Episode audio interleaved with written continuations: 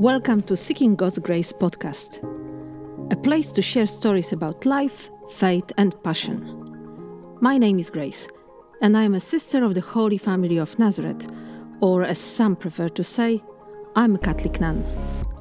I hope that this podcast will help you and me to find God in everyday life experiences and to understand God and yourself a little bit better. Let's talk and seek God together.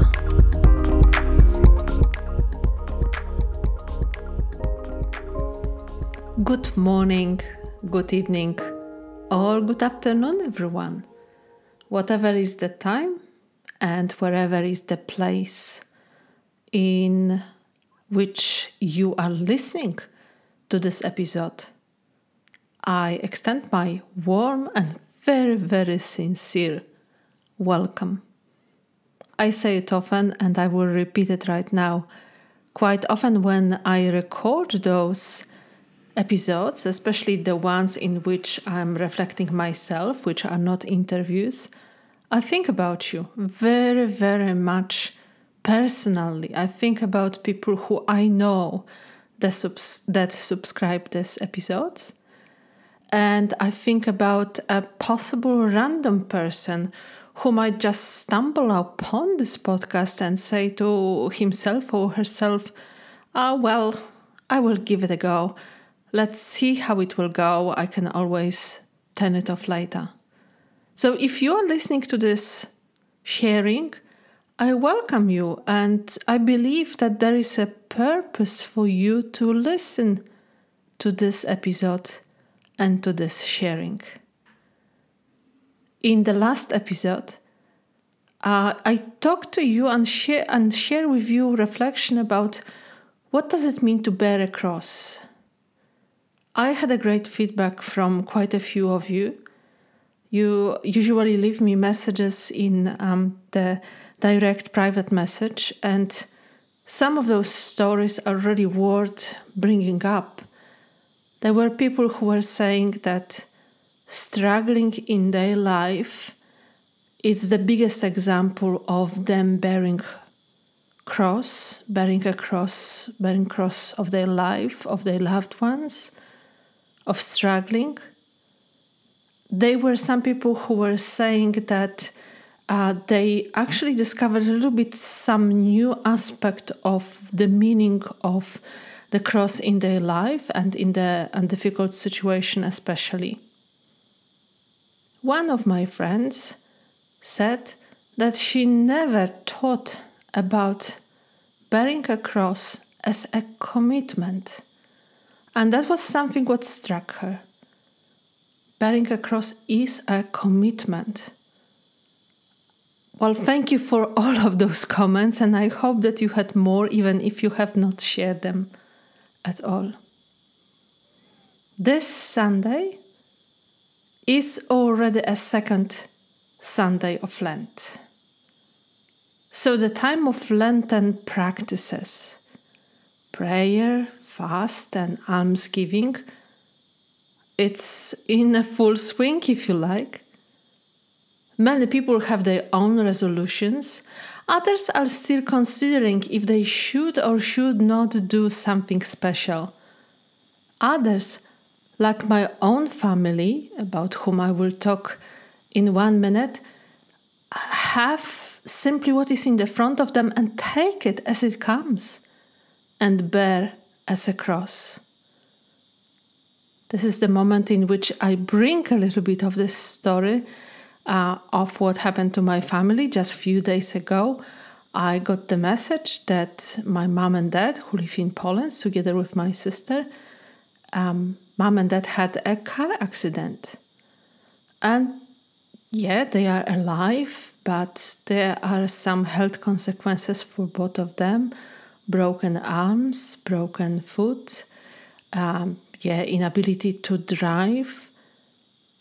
These are big things. These are very big things.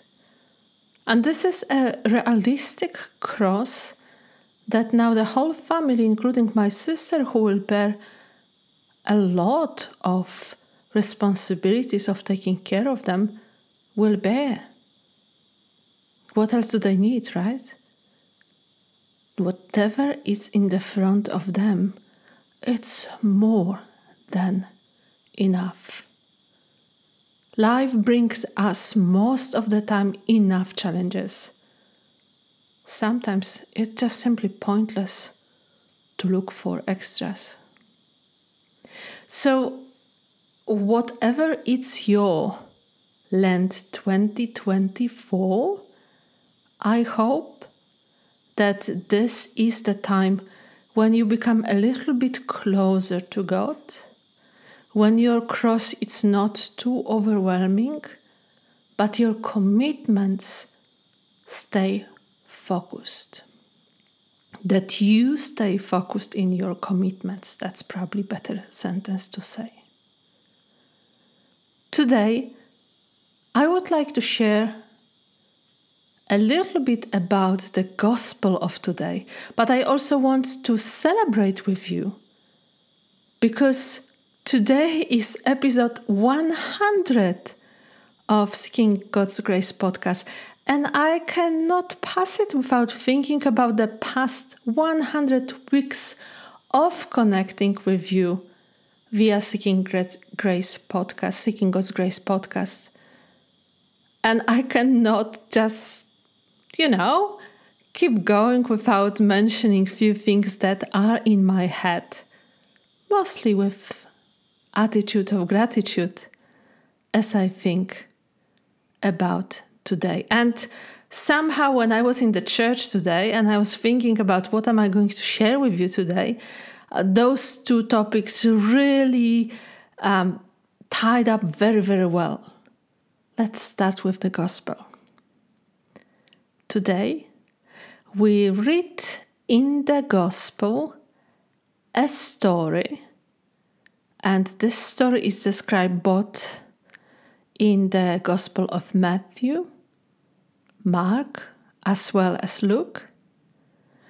How Jesus took Peter, James, and John and walked with them, climbed with them the mount, most likely Mount of Tabor, then prayed with them, asked them to pray with him, and then experience with them something extraordinary.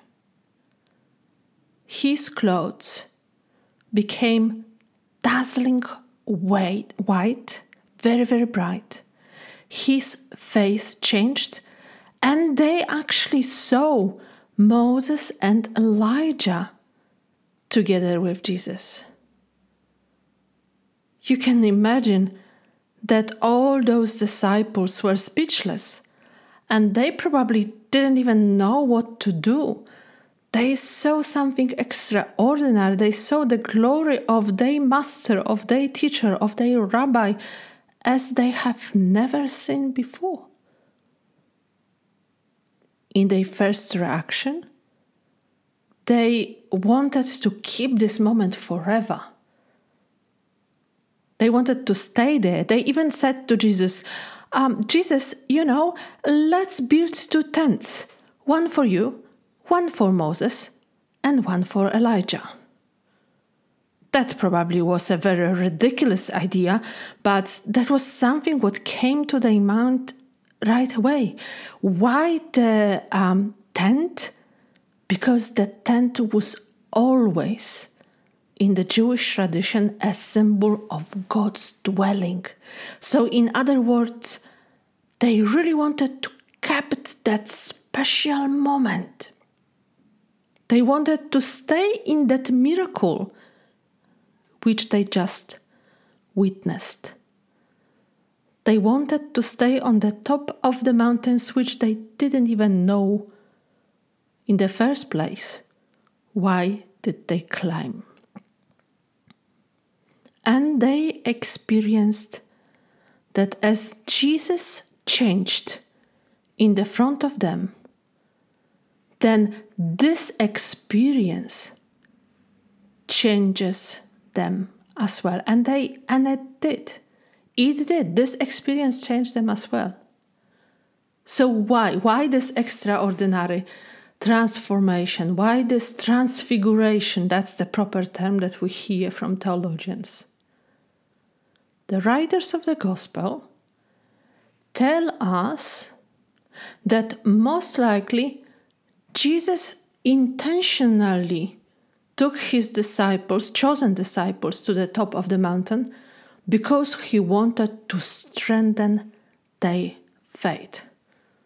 Well, hello, why would they need strengthening their, their help, their faith? Weren't they already with Jesus? How much better could that go?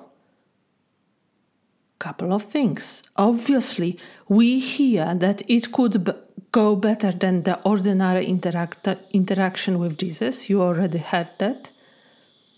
But that it's even more into it. Jesus already knew that the hard times are close. He knew that his public teaching, that his public ministry is coming to the end, and that the end will be even harder than the time of the ministry. He knew that it will be very hard for all his disciples to understand why he is not the leader that they were expecting to have. He knew that the hard times ahead of them will need more than ordinary interactions and teaching that they experienced. He knew that they will have to endure a lot in the future. So he takes them to the top. He shows them the glimpse of glory that is to happen. He shows them what at the end they will be probably not only aiming for, but longing for.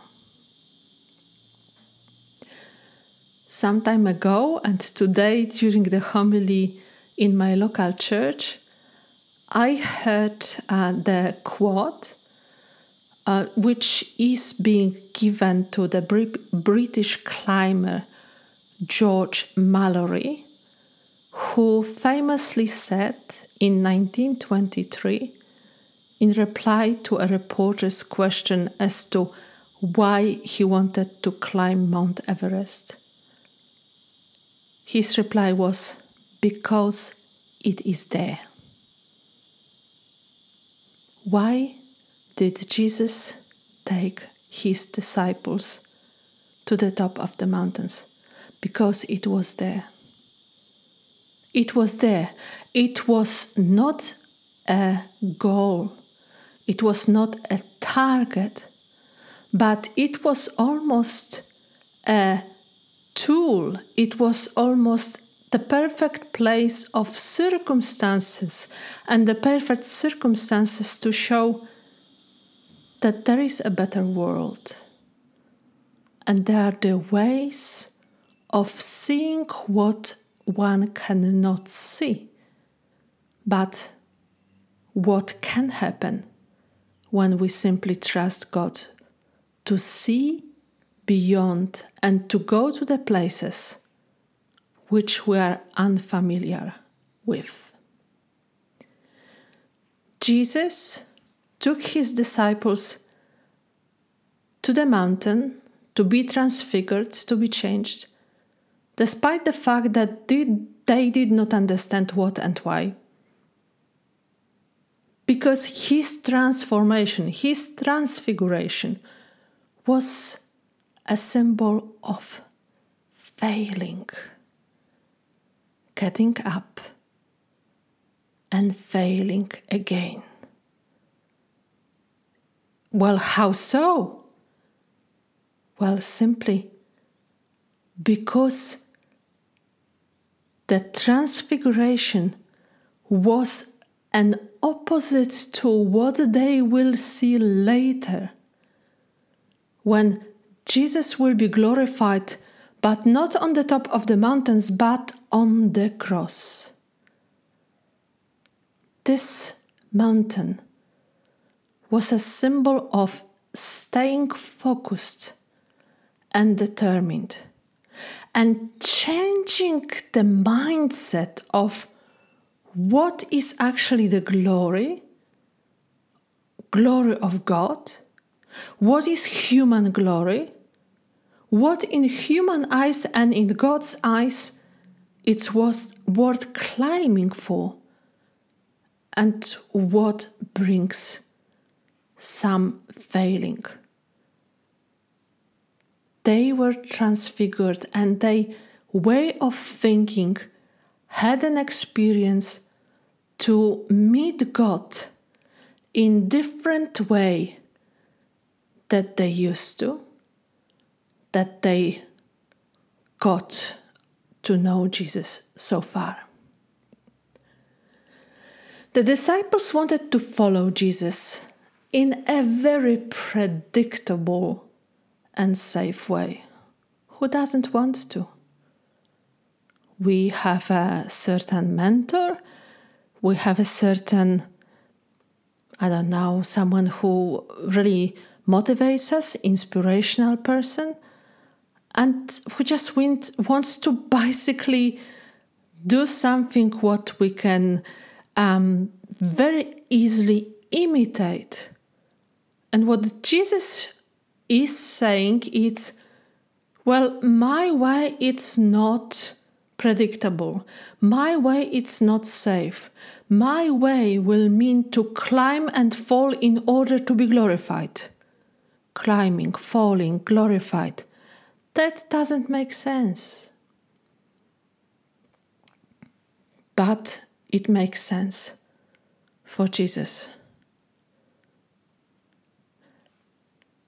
All three disciples who experienced what Jesus allowed them to had to go down and had to cherish the experience in their heart. But at the end, this was something what helped them to get ready for the way of the cross, for suffering, for death, and final transformation, which was Jesus' resurrection from the dead. Before that, they had to go back to their ordinary life and to appreciate even more this extraordinary experience with God. Just a couple of sentences about this gospel, and I do hope that somehow you will see the connection between what this gospel means to your own life. Where it is a climbing, when it's falling, when it's failing, when it's getting up again, when it's trust, when it's hard to trust, and where the whole journey is. And what is your mountain as well? That's something to reflect about.